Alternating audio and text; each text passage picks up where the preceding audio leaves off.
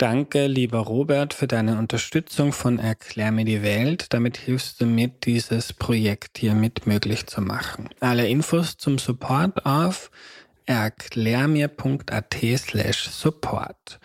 Die heutige Folge ist eine besondere, denn es ist die Abschiedsfolge von Valentina Pfattner, die fast zwei Jahre lang bei Erklär mir die Welt mitgearbeitet hat und den Podcast besser gemacht hat. Valentina war extrem motiviert, hatte viele Ideen, einen tollen Draht zu euch, zur Community. Sie hat großartig recherchiert und den Laden am Laufen gehalten und vor allem war sie eine wahnsinnig nette und angenehme Mitarbeiterin.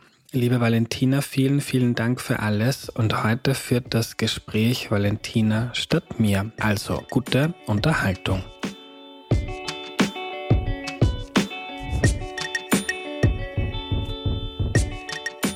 Hallo, ich bin die Valentina und das ist Erklär mir die Welt, der Podcast, mit dem du die Welt jede Woche ein bisschen besser verstehen sollst. Heute sitzt zur Abwechslung einmal ich vom Mikro. Ich habe Erklär mir die Welt mit Ende September verlassen und gehe jetzt dann bald auf eine längere Reise. Davor darf ich aber hier nur über ein persönliches Herzensthema sprechen. In der heutigen Folge geht es rund ums Theater und wie man ein Theaterhaus leitet, erklärt uns Veronika Steinböck. Hallo. Hallo Valentina, ich freue mich, dass ich da bin. Schön, dass du da bist. Bitte stell dir doch am Anfang nur schnell vor. Also ich bin die Veronika Steinberg. Ich habe eigentlich Schauspiel studiert und habe zwei Kinder. Und jetzt bin ich in meiner Funktion als künstlerische Leiterin und Geschäftsführerin vom kleinen Kosmos-Theater am Siebensternplatz da. Und wie lange bist du schon die Leiterin? Ich beginne jetzt mein fünftes Jahr. Okay. Also genau vor, vor vier Jahren haben wir eröffnet. Wahnsinn. Ich würde sagen, wir fangen gleich mal an. Ja. Wie schaut denn so ein typischer Arbeitstag einer Theaterintendantin aus? Also was hast du denn zum Beispiel heute schon so gemacht und was steht noch bevor? Ich habe manchmal das Gefühl, das ist der abwechslungsreichste Beruf, den es überhaupt gibt, weil es ist, äh, es strömt, es ist, man muss sehr, man muss sehr, sehr flexibel sein, weil es sind unentwegt kleinere und größere Probleme, die einen davon ablenken, das zu tun, was man sich eigentlich vorgenommen hat. Mhm. Ich hatte heute ein Gespräch mit einem theaterpädagogischen Club, mhm. um das Theater ein bisschen mehr zu öffnen. Arbeiten wir daran, dass, dass auch AmateurInnen bei uns arbeiten oder die Möglichkeit haben, sich selber zu entdecken, indem sie Theater spielen.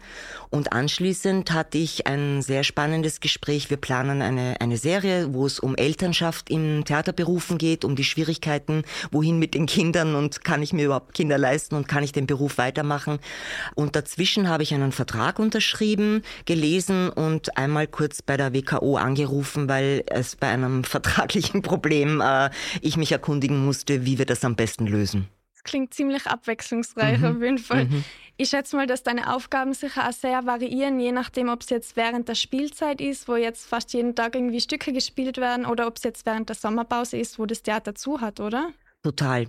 Also die das, die schönste, für mich die schönste Seite ist, wenn man ein bisschen Zeit hat. Das muss jetzt nicht unbedingt gleich die großen Ferien sein, aber wenn der Arbeitsalltag nicht so vollgepackt ist mit Terminen und ich Zeit habe, Stücke zu lesen, Bücher zu lesen, Zeitung zu lesen und mir auch ganz viel Theater anzuschauen, auch mal in, nach Deutschland zu fahren, Gruppen kennenzulernen, mit Regisseurinnen oder Schauspielerinnen oder Autorinnen ins Gespräch zu kommen und auch ein bisschen so zur Ruhe kommen, dass ich ein bisschen spüre, wie tickt denn die Gesellschaft gerade, wo, was sind denn, wo sind denn die größten Felder, die sich gerade auftun, nicht unbedingt nur tagespolitisch, sondern überhaupt, wo, wo geht die Gesellschaft hin und was, was ist uns abhanden gekommen, worauf müssen wir aufpassen, in welche Richtungen, genau, das, das ist eigentlich die schönste Arbeit, wenn man sich so voll, voll saugen kann mit, mit, den, mit den Eindrücken, die einem die Welt, die mich umgeben, ein bisschen wahrnimmt.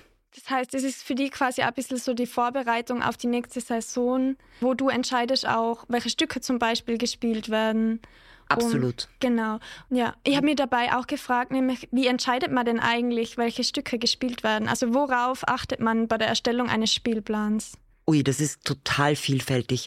Ich rede jetzt vielleicht nicht vom Theater wie es an allen Häusern. Ich kann, ich kann jetzt nicht, wie es für alle Häuser funktioniert, reden, sondern ich kann jetzt von meinem Beispiel ausgehen, dass doch vielleicht ja so ein Prinzip hat, dass die Erstellung eines Programms fängt natürlich schon eigentlich zwei Jahre bevor es dann wirklich stattfindet immer, also es ist immer schon im, jetzt denke ich schon über 2025 nach und wir haben jetzt erst Ende 2023 da denkt man nach. Und wir halten es bei uns so, dass wir sehr viel ins Gespräch gehen mit, gehen mit Künstlerinnen. Also das sind sowohl Autorinnen, Verlage, die die Autorinnen vertreten, dass man sich versucht zu, zu lesen, was sind die neuesten Stücke, was sind so gerade die Themen, welche Autorin interessiert uns und dann auch schon mit Künstlerinnen, mit denen wir entweder schon sehr gerne zusammengearbeitet haben, gute Erfahrungen gemacht haben oder auch neue, die wir irgendwie entdecken, dass wir da möglichst viele Gespräche führen und sagen, was interessiert dich, dass man so von dem ganz persönlichen Anliegen von Künstlerinnen eigentlich ausgeht.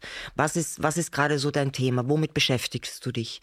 Und dass wir dann schauen, was passt. Es hat auch oft einfach einen zeitlichen, eine zeitliche Grenze. Mhm. Manchmal können dann Künstlerinnen gerade nicht, wenn ich sie bräuchte.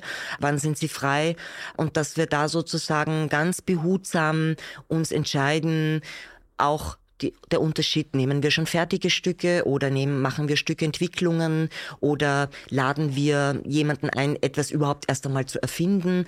Genau, das dauert circa so eineinhalb bis zwei Jahre und dann irgendwann muss man sich festlegen mhm. und dann erst beginnt sozusagen richtig die Planung, was zeigen wir unserem Publikum, wie kündigen wir es an und so weiter. Alles klar. Also du hast eigentlich nicht so viel, also das ist viel Zeit, mit der du verbringst, mit der du intensiv in einem Thema dann auch bist. Hat es dann meistens so ein Überthema von einer Saison, also dass du irgendwie schaust, dass alle Stücke quasi dazu passen? Das haben wir am Anfang so gehalten und dann haben wir gemerkt, dass die Zeit, also ich weiß nicht, geht, vielleicht geht es auch nur mir so oder uns jetzt so, dass es sich so schnell wandelt, welche Themen. Niemand weiß, dass plötzlich ein Krieg über uns hereinbricht mhm. oder nicht über uns, aber in unserer Nähe. Niemand weiß, dass plötzlich die Femizide so wahnsinnig in die Höhe steigen. Das ist auch so ein Thema.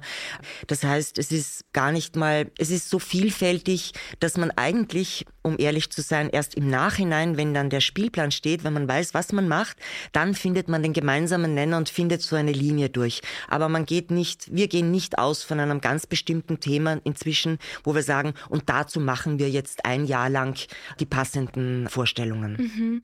Jetzt sagen wir mal, wir haben uns jetzt für die nächste Saison ein paar Stücke ausgesucht, die wir gerne spielen würden. Wie läuft es dann ab? Kann man dann einfach sagen, ja, ich würde gerne dieses oder jenes Stück spielen? Wer hat denn eigentlich die Rechte für so ein bereits geschriebenes Theaterstück? Ja, bei einem bereits geschriebenen Theaterstück sind es schon die Verlage. Die meisten AutorInnen haben einen Verlag, in dem dieses Stück sozusagen gut aufgehoben ist. Und da gibt es dann Lektorinnen oder auch die Leiterinnen von Verlagen, die dann das managen, dass ein Stück auch nicht zweimal in Wien zur ähnlichen Zeit stattfindet oder manchmal sogar nicht zweimal im Jahr in Österreich. Mhm. Die achten dann darauf, das kommt dann darauf an, wie bekannt die Autorin ist oder, aber die achten schon darauf, dass das gut verteilt ist im, jetzt sage ich mal, deutschsprachigen Raum. Und dann fragt man, wenn man ein Stück gelesen hat, meistens mache ich das im Wechselspiel mit meiner Dramaturgin. Eine Dramaturgin begleitet sozusagen gedanklich, philosophisch und auch textlich diese Suche. Mhm. Und dann, wenn uns ein Stück sehr gut gefällt oder wir sagen, das wäre doch das Passende für die Regisseurin oder für den Regisseur oder das würde so gut zu uns als feministisches Haus passen, dann fragen wir beim Verlag an, mhm. ob wir dafür die Rechte bekommen.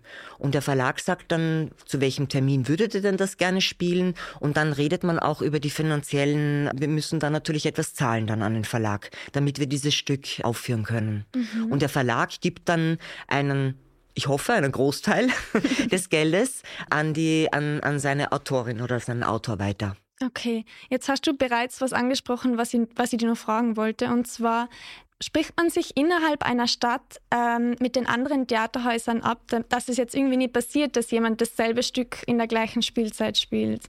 Oder ist es dann nur unter den Verlegen, dass man da... Ich muss ehrlich sagen, ich weiß nicht, wie es die ganz großen Häuser machen. Mhm. Also ob ein Volkstheater mit dem Burgtheater telefoniert, das weiß ich jetzt nicht in Wien. Aber unter diesen Mittelbühnen oder in kleineren Bühnen findet keine Absprache statt, muss mhm. ich sagen. Weil man fragt, es ist eher dann sozusagen der Verlag, der das sozusagen regelt. Weil äh, es ist auch so, dass man eigentlich eine Stückentdeckung, wenn man manchmal sagt, das ist das Stück, das gehört es unbedingt her, dass man das eigentlich sogar möglichst lange geheim hält, mhm. damit nicht andere auch auf die Idee kommen, auch größere Häuser und zu sagen, wir wollen das, weil das ist ja wirklich super und es geht schon noch ein bisschen so, bisschen so eine detektivische Arbeit, wo, wo findet oder so ein Trüffel finden ja. ähm, und das, das hält man eigentlich ziemlich lang geheim. Wie eine Schatzsuche bislang. Es ist ein bisschen eine Schatzsuche. Jeder hat natürlich einen anderen Geschmack. Yeah. Also, und, und zu jedem, es passt auch nicht jedes Stück zu jedem Haus. Das hat auch sehr viel zu tun. Es gibt Stücke, die sind geschrieben für 14 Schauspielerinnen. Mhm. Das ist dann für uns in unserer Größe sehr schwer zu machen. Die fallen dann schon eigentlich von vornherein weg. Mhm. Es gibt kleine Kammerspiele. Das ist dann wieder für die große Bühne am Burgtheater auch gar nicht interessant. Also, teilweise, wenn es das nur zwei Personen sind. Also das hat auch andere Gründe, nicht nur die Qualität des Textes oder nicht nur die tagespolitische Aktualität, sondern es hat viele, viele andere Gründe auch. Mhm, ich verstehe. Und jetzt sagen wir mal, wir haben jetzt die Rechte für so ein Stück, wir dürfen das jetzt spielen. Darf man dann einfach hergehen und das Stück total verändern? Also jetzt zum Beispiel große Textpassagen rausstreichen oder auch Figuren total verändern, wie sie im ursprünglichen Stück beschrieben worden sind? Das hängt lustigerweise ab, wie alt das Stück ist. Mhm. Also es gibt bei einem Shakespeare kann man damit machen, was man will. Er ist schon so lange tot, er kann sich nicht mehr wehren. Wenn man einen zeitgenössischen Autor oder Autorin spielt, dann kommt es wieder darauf an, ob es eine Uraufführung ist. Also ob dieses Stück wirklich zum allerersten Mal der, dem Theaterpublikum gezeigt wird. Da versucht man möglichst wenig zu ändern. Auch in einer gewissen einem Respekt dem, dem Autor oder der Autorin gegenüber, weil die die Chance haben sollen, dass das Stück schon so möglichst auf die Bühne kommt, wie sie sich das gedacht haben. Wenn ein Stück dann schon sehr oft gespielt wurde, in verschiedenen Theatern, dann ist es auch eine, auch dafür ist der Verlag gut, weil der Verlag schützt ein bisschen die, die Autorinnen, die Autoren, damit man nicht machen kann, was man will. Also man muss schon eine, dann, das nennt man dann eine Fassung erstellen, eine Spielfassung, mhm. wenn man kürzt. Es gibt manche Stücke, sie sind 120 Seiten lang, manche auch 160 und dann weiß man schon von vornherein, um einen Theaterabend nicht länger als eineinhalb, zwei Stunden dauern zu lassen, muss man einfach ein paar Passagen rausnehmen. Und auch das macht man dann in einer Art Fassung mit der Regisseurin meistens gemeinsam. Und das lässt man dann auch noch absegnen von dem Verlag. Das schickt man dann zurück und sagt, in dieser Fassung würden wir das gern spielen. Und dann kann das schon passieren, dass über den Verlag sich die Autorin oder der Autor einmischt und sagt, aber jetzt habt ihr gerade auf das verzichtet, das ist eigentlich mein Herzstück, dann diskutiert man. Das passiert aber selten. Die meisten Autorinnen und Autoren sind, wenn es nicht die erste, erste, allererste Aufführung ist, sind sie eigentlich recht offen dafür und, und freuen sich, was mit dem Text alles so passieren kann. Mhm. Veronika, wir stellen uns jetzt vor, es ist Freitagabend, wir beide sitzen im Theater, gleich beginnt die Vorstellung. Was muss bis zu diesem Zeitpunkt alles passiert sein? Also wie entsteht ein Theaterstück von der Idee bis zur Aufführung? Ja, das ist schön, dass du das fragst, weil das Publikum sieht die SchauspielerInnen auf der Bühne, applaudiert ihnen oder schreit auch Puh, je nachdem, aber äh, erlebt den Theaterabend hauptsächlich mit den SchauspielerInnen, denke ich mir. Aber dass da natürlich ein Riesenteam im Hintergrund ist, ist eigentlich eh auch allen klar. Die Teams sind manchmal bei Abspannen von Filmen, denke mhm. ich mir, das darf doch nicht wahr sein. Also die sind schon noch einmal viel, viel, viel mehr. Aber auch am Theater ist es so, dass es von dem ersten Moment des, das nennt man Kuratieren, also dass man sich entscheidet, dass man Stücke liest und sich dann entscheidet, was man gerne machen möchte, bis zu dem Premierentag, wo dann der Schlussapplaus hoffentlich laut zu hören ist, dass da wahnsinnig viele Stationen durch, durchzugehen sind. Das fängt den Verlag und die Autorinnenschaft habe ich schon erwähnt. Dann geht es natürlich sehr stark um die Kommunikation, nennt man das bei uns, oder die, die Werbeabteilung. Also man muss Flyer machen, man muss Plakate sich überlegen, man muss Fotos machen, man muss das in den Social Media auch bewerben, aber natürlich auch der Presse äh, näher bringen. Man muss sich darum kümmern, dass Kritiker, Kritikerinnen kommen. Ähm, man muss möglichst tolle Veranstaltungen erstellen, auch beim Ticketing und so, damit möglichst viele Menschen erfahren, ah, da wird etwas, da wird etwas kommen. Dann ist es so, dass wenn die Teams, die künstlerischen Teams anfangen zu arbeiten, dass es dann von Hausseite her mal eine Produktionsleitung braucht. Es braucht eine Person, die sozusagen vermittelt, wann sind die Proben, wer kann wann nicht proben. Also dieses Organisieren von so einem, von so einem Probenprozess. Wo proben wir? Wer, wer mietet den Proberaum? Wie groß muss der sein? Ähm, Genau, das ist schon, haben wir genug Zeit bis zur Premiere, dass wir da sechs, sieben Wochen proben können. Das ist die Produktionsleitung. Das wird meistens vom Haus gestellt. Dann im Team, im künstlerischen Team ist es, glaube ich mal, kann ich schon sagen, neben den SchauspielerInnen, die für mich so die, die Zauberwesen sind und die allerwichtigsten, nein, wichtig, ich möchte es nicht werten, aber es ist natürlich die Regie äh, ausschlaggebend, weil die erstellt gemeinsam mit der Ausstattung. Ausstattung bedeutet bei uns, das ist die Person, manchmal sind es zwei, manchmal sind es zwei mit zwei Assistentinnen, das kommt darauf an, wie groß das Projekt ist. Ähm, die erstellen gemeinsam ein Konzept, wie soll das ästhetisch ausschauen? Wie wird die Bühne ausschauen? Was brauchen wir? Brauchen wir nur Licht und Ton oder wollen wir auch Video verwenden? Ähm, wird da ein großer Aufbau gemacht oder spielen wir auf einer leeren Bühne? Wie sehen die Kostüme circa aus? Ähm, das ist dann sozusagen der Prozess, der auch schon lange bevor es zu Proben, bevor die Teams überhaupt erst proben, eigentlich dann schon entschieden wird.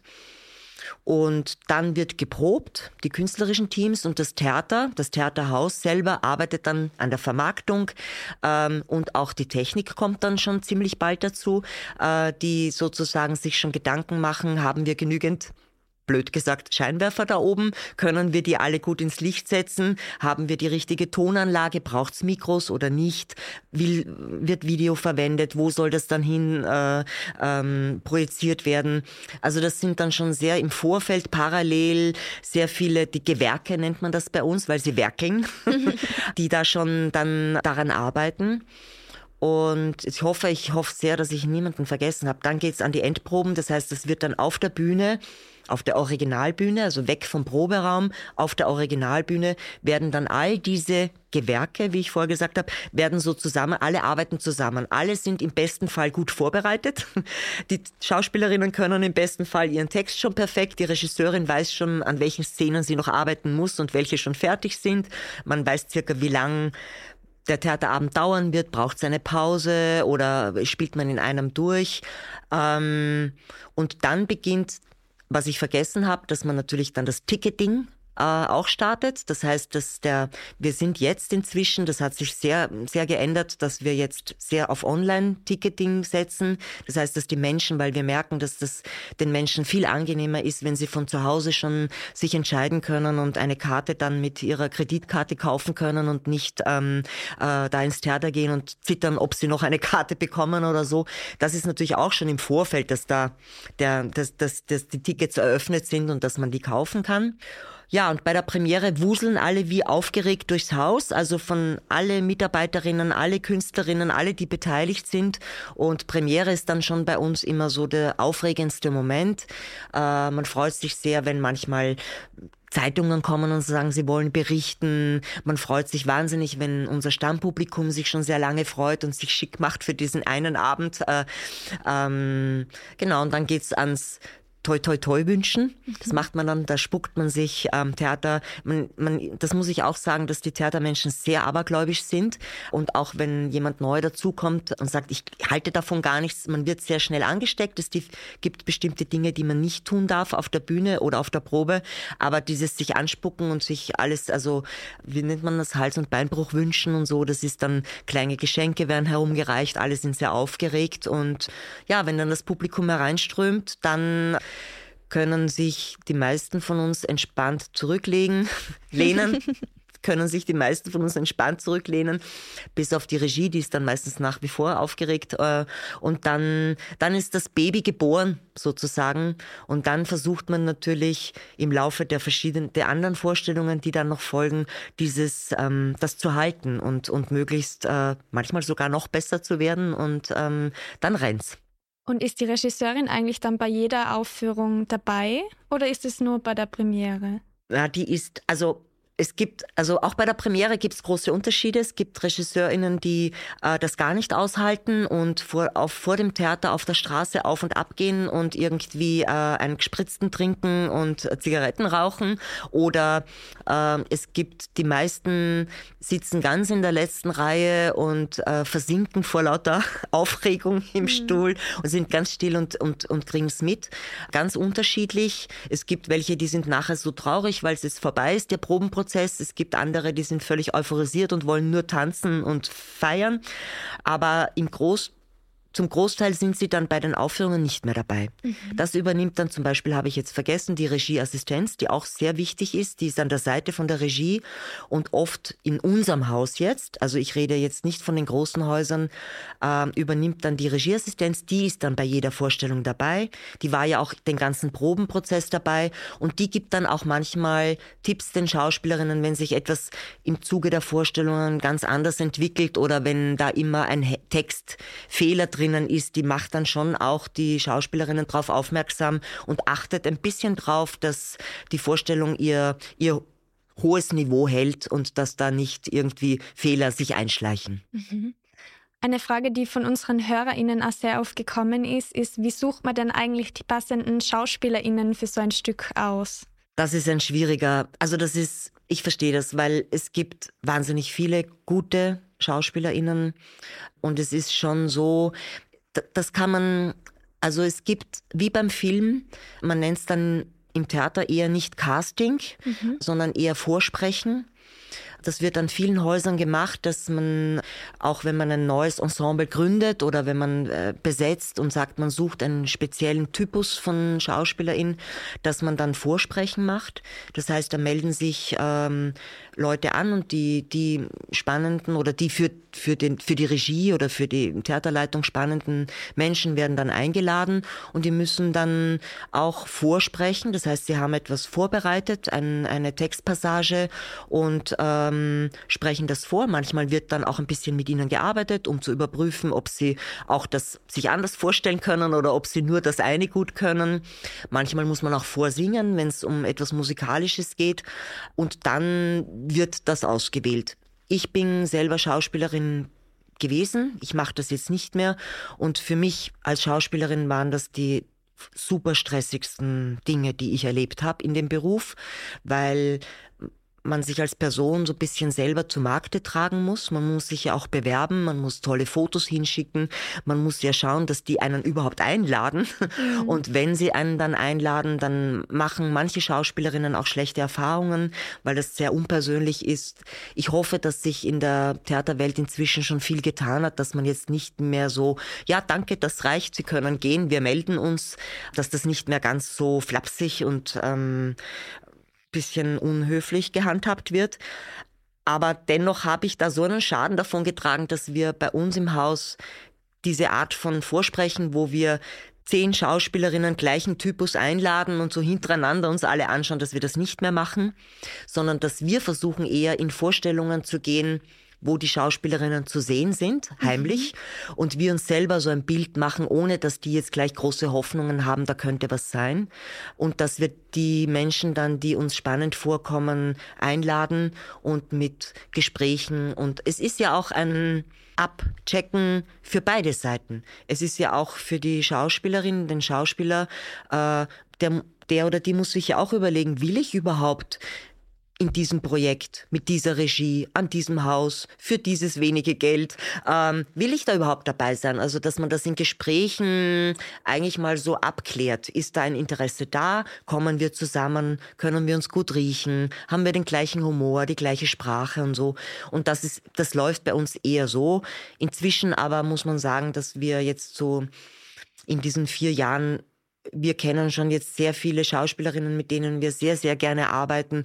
Und das sind dann schon, muss ich ehrlich sagen, die ersten, an die man gleich mal denkt. Aber trotzdem versuchen wir auch, das zu mischen. Und manchmal gibt es auch Typen, die gefordert werden, wenn es vor allem ältere Schauspielerinnen sollten viel mehr vorkommen. Oder also manchmal genauso mhm. kommen wir in Kontakt.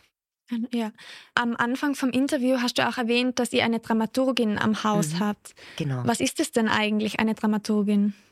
Ja, Dramaturgin ist also oft man da auch Theater, Film und Medienwissenschaft dafür studiert oder man hat, ähm, was es gibt, Germanistik oder Literaturwissenschaft und so. Ähm, das ist schon, das wird sehr, also dieser Beruf, glaube ich, hat jetzt nicht so ein Berufsbild, das man so ganz festmachen kann. Es ist an manchen Häusern unheimlich eine wichtige Position. Manche Häuser haben, große Häuser haben sechs bis sieben Dramaturginnen, manche haben auch nur zwei, drei. Es gibt Dramaturginnen, die manchmal auch Regie führen. Eine Dramaturgin ist irgendwie so, würde ich mal sagen, der denkende philosophische Kopf hinter diesem ganzen Wahnsinn. Also die, die Zusammenhänge erkennt, die ein bisschen so an dem, die bisschen schaut, was, was ist gerade Thema, was ist gerade auch im Diskurs, das heißt also, was, was wird gerade so verhandelt in der Gesellschaft und auch sich informiert, was ist auch an anderen Häusern, wohin geht das Theater. Das Theater hat ja so viele verschiedene äh, Ausrichtungen gehabt in den letzten 2.000, 3.000, 3.000 Jahren. Ähm, bisschen so am, am Puls der Zeit. Die, die Dramaturginnen sind meistens sehr aufgeklärt auch, was ähm, genau, was, was, was ist gerade ich sag's jetzt mal so modern oder was ist gerade was ist gerade so gefragt und dann in dem künstlerischen Prozess ist die Dramaturgin oft etwas, eine Vermittlerin zwischen der Regie und den Schauspielerinnen. Also das hat manchmal eine erklärende Funktion, dass wenn eine Regie zwar ganz tolle Ideen hat, wo wer steht und welche Choreografie und welcher Chor, das vielleicht manchmal nicht so ganz äh, einfach vermitteln kann den Schauspielerinnen und da ein bisschen so eine Vermittlung, äh, eine, eine noch zusätzliche Erklärungsposition. Äh, und manchmal auch, das nennen wir so ein bisschen Outside Eye. Ähm, das bedeutet von nicht immer in dem Prozess bei jeder Probe dabei zu sein, weil dann verliert man sich manchmal, dann sprechen alle die gleiche Sprache, alle wissen, was gemeint ist und dann ist das manchmal so in sich geschlossen. Mhm. Und es ist super, wenn eine Dramaturgin dann einmal in der Woche oder manchmal alle zehn Tage oder wenn es Probleme gibt, die man nicht löst, äh, öfters, aber dann manchmal so von außen kommt und beschreibt den Schauspielerinnen und der Regie, was sie gerade gesehen hat, was ihr gefehlt hat, was, wo es spannend war, wie der Rhythmus ist und solche Sachen. Also eine, eine total wichtige Position. Mhm. Jetzt haben wir sehr viel über diesen kreativen Prozess mhm. einer Stückentwicklung ja. gesprochen. Ich würde sagen, wir wenden uns jetzt nur einem weiteren sehr wichtigen Thema zu, und zwar der Finanzierung. Mhm. Wie finanziert sich denn so ein Theaterhaus eigentlich? Es ist so, ein Theater kann nicht existieren im deutschsprachigen Raum, ohne von Staatsseite eine Unterstützung zu bekommen. Das muss man ganz so deutlich sagen.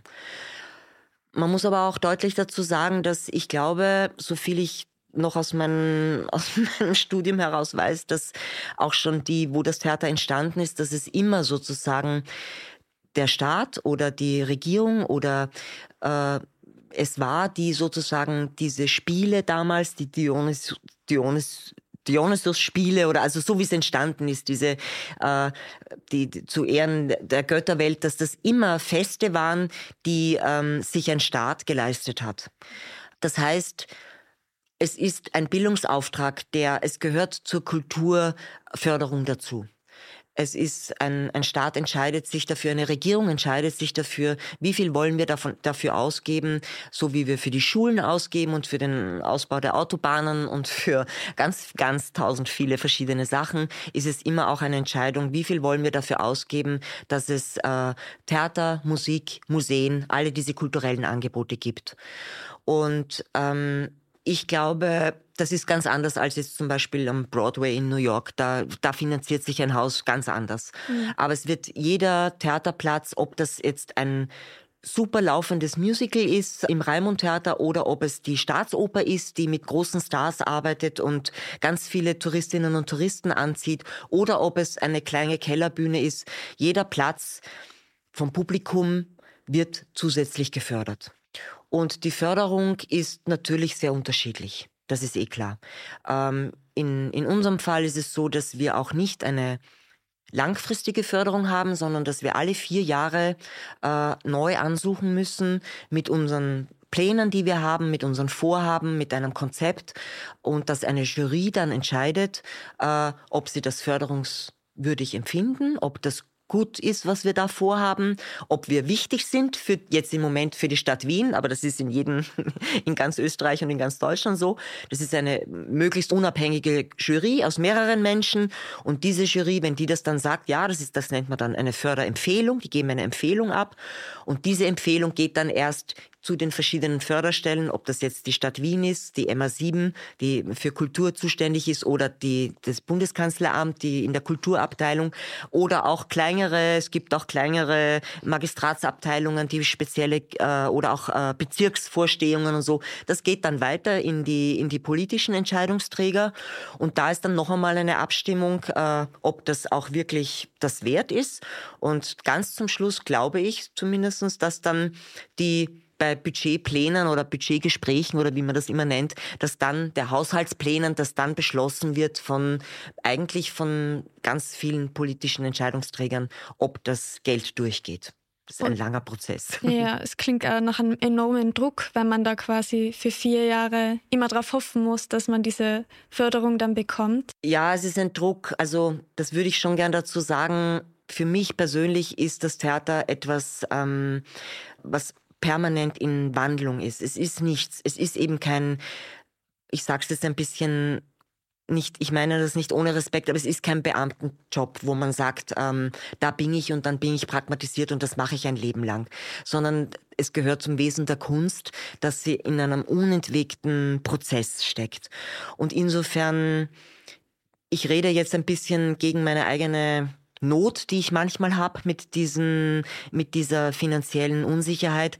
Und trotzdem ist es vom, vom Prinzip her schon auch okay so, dass, dass, dass sich eine Theaterverantwortliche immer wieder neu äh, alle vier Jahre früher war es bei uns auch noch von Jahr zu Jahr. Also das mhm. ist dann schon wirklich in der Planung ganz furchtbar. Aber dass man sich alle vier Jahre wieder neu positioniert und bisschen neu überlegt und, und sich seiner Verantwortung bewusst ist und, und sein Publikum kennenlernt, das ist im Prinzip schon okay. Für wen es ganz schlimm ist, ist für die vielen Angestellten. Unser Team ist nur klein, wir haben nur elf äh, fixe Mitarbeiterinnen.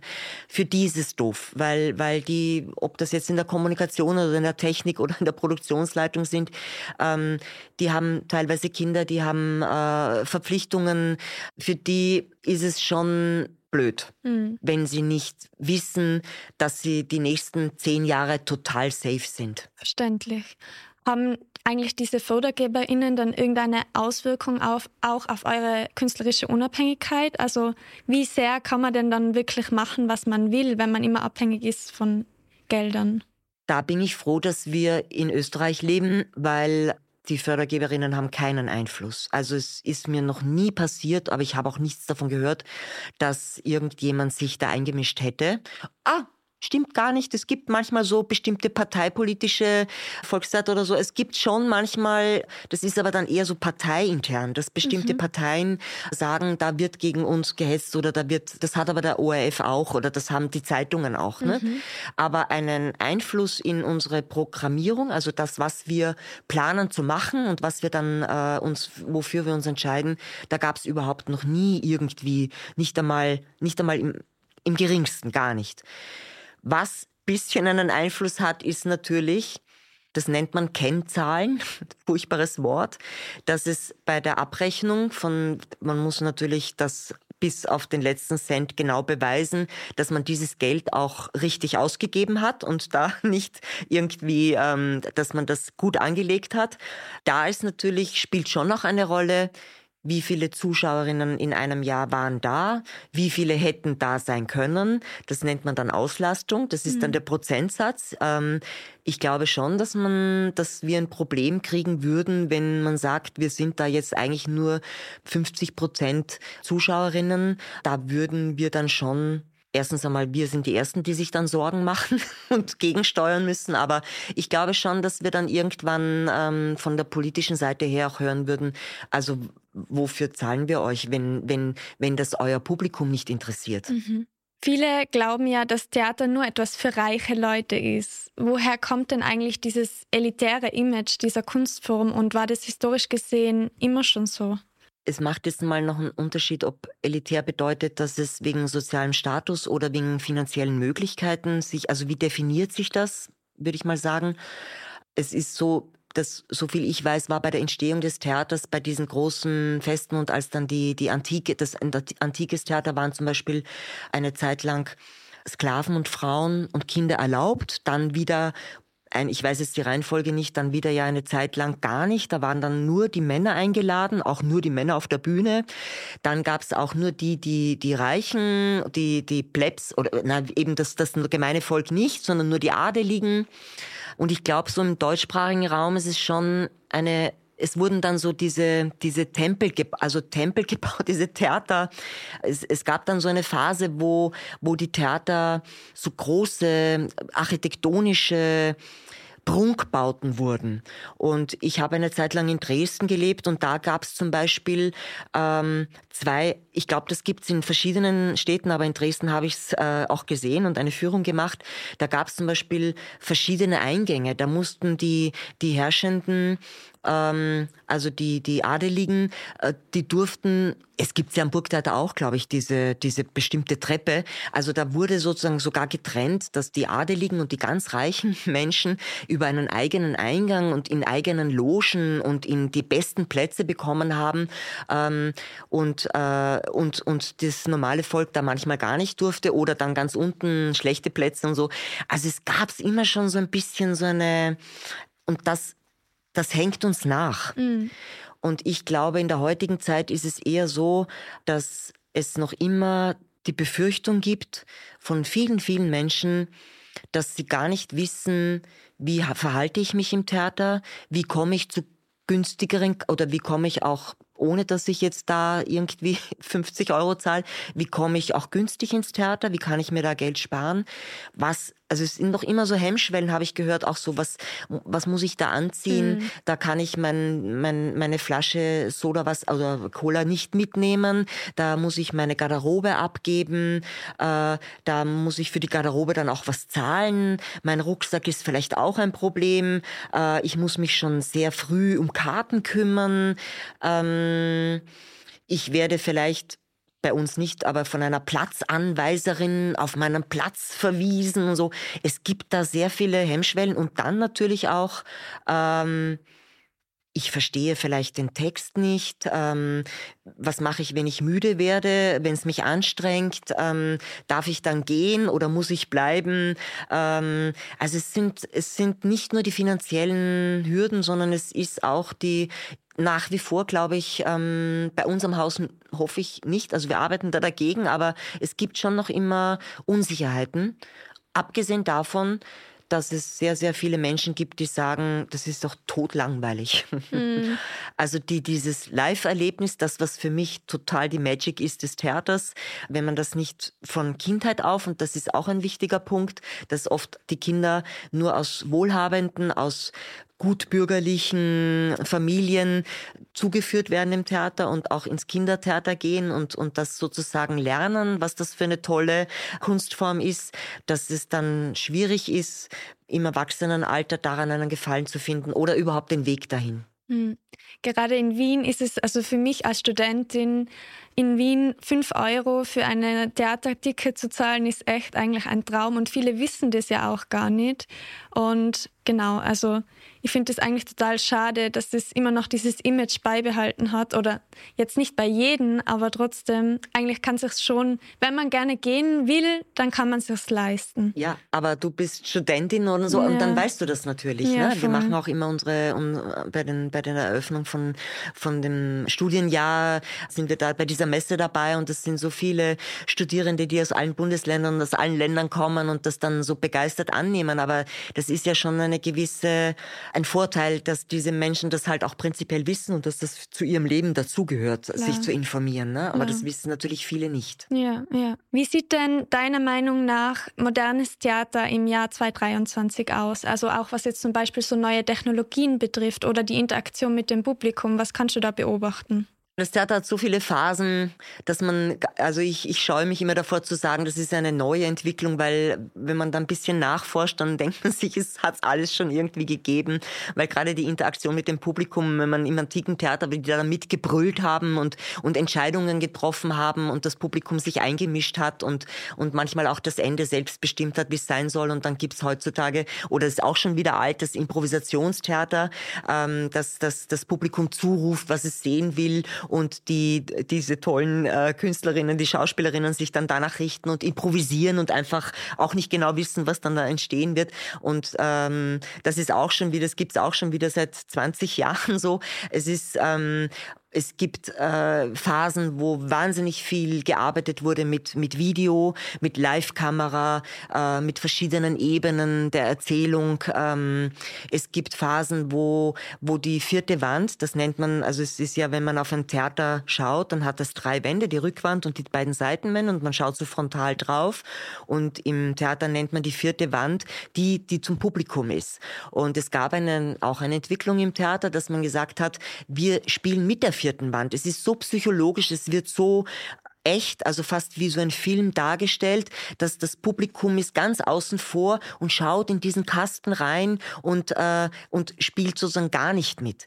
Äh, die vierte Wand wurde total weggerissen. Nein, wir wollen ja das Publikum atmen, schnaufen, husten, lachen, weinen hören und wir sind mit dabei. Es gibt jetzt die, es wird sehr viel auch frontal gespielt. Also es ist nicht mehr so, dass bei einem Dialog, also wenn zwei Menschen auf der Bühne miteinander sprechen, dass sie sich so ganz tief in die Augen schauen und, und, und, und wie bei unserem Gespräch jetzt, sondern es ist ja ganz oft, dass man miteinander spricht und zum Beispiel ins Publikum hinausschaut. Das sind also ganz viel verschiedene Phasen. Ähm, ich könnte jetzt gar nicht sagen, was die Entwicklung oder der, der Status quo jetzt gerade ist. Es ist, das ist ja das Schöne an Theater. Wenn man in ein anderes Land fährt, mhm. äh, dann findet man wieder ganz anderes, ganz andere Zugänge, die viel körperlicher sind, die viel, viel weniger zum Beispiel mit Text zu tun haben, die rhythmischer sind, die viel mit Musik auch zu tun haben. Es ist so eine, eine, ich würde sagen, dass sich das Theater bei jeder Produktion unter Anführungszeichen neu erfindet. Und das mhm. hängt sehr von den Menschen, die da miteinander arbeiten, damit hängt das zusammen. Mhm. Was würde denn deiner Meinung nach fehlen, wenn morgen plötzlich alle Theater auf der ganzen Welt zusperren würden? Katastrophe. Es wissen zu wenige Leute, dass das ganz schlimm wäre. Aber na, es wissen schon viele, es gehen ja auch einige schon ins Theater. Also für mich hat das Theater eben, ist an und für sich ein Kommunikationsort, ist, ist es ein bisschen abgedroschen, ich habe das schon so oft gesagt, ist ein Möglichkeitsort, weil man als Publikum, als Zuschauerin sehe ich Menschen, wie sie Probleme auf der Bühne verhandeln, wie sie sich verhalten, wie sie sowohl Arschlöcher sind als auch die Guten, wie sie sich, wie sie sich entwickeln, wie sie Erfahrungen machen. Und dieses Beobachten, dieses sich spiegeln, dieses, was auch möglich wäre, dieses Visionen entwickeln, diese Fantasie, dass dieser Austausch, das wäre total traurig, wenn, ja, wenn wir das verlieren würden, diesen Ort des, des direkten Austausches und des direkten Sprechens danach und des sich betroffen machen, sich gut unterhalten, einen erhebenden, schönen, lustigen oder auch traurigen oder auch wütend. Darf, Theater darf auch wütend machen natürlich oder auch empowernd sein. Das wäre dann traurig. ich bin total deiner Meinung. Danke für das Gespräch, Veronika, und danke auch an Andreas für die unvergessliche Zeit bei Erklär mir die Welt. Dankeschön.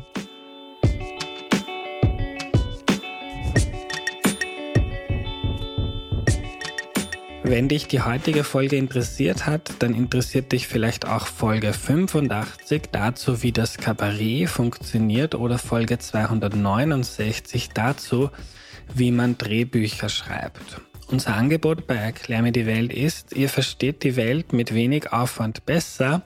Wenn euch das hilft, dann unterstützt den Podcast bitte auf erklärmir.at slash support und schaut mal im Shop vorbei auf erklärmir.at slash shop. Da gibt's Pullis, T-Shirts, Jutebeutel, Hefall und so weiter könnt auch die Erklär mir die Welt News gratis abonnieren per E-Mail, Signal oder Telegram. Einfach auf erklärmir.at slash news geben. Dort gibt es Infos über Gewinnspiele, Events, Folgen, Fragenaufrufe, alle Tipps von mir zu Büchern, Filmen, Serien und so weiter. Außerdem haben wir einen Discord-Channel zum Connecten untereinander, wo ich regelmäßig reinschaue. Und wir bauen auch gerade einen YouTube-Channel auf, den gibt es seit Mai 2023. Könnt ihr alle Folgen, die seither erschienen sind, mit Video anschauen, beziehungsweise fast alle. Und kurze Ausschnitte davon gibt es auch auf TikTok oder Instagram und wir sind natürlich auch auf Facebook. Also, wo immer du bist, du kannst dich dort mit Erklär mir die Welt connecten und mehr über unsere Arbeit und Inhalte erfahren. Danke, liebe Sidonie, für die Mitarbeit. Danke an Missing Link, Audio Funnel und DoMotion. Wir hören uns nächste Woche am Dienstag. Da kommt dann meiner Meinung nach eine der besten Erklär mir die Welt Folgen ever. Ein Deep Dive dazu, was Kapitalismus eigentlich ist. Bis dahin eine gute Zeit, euer Andreas.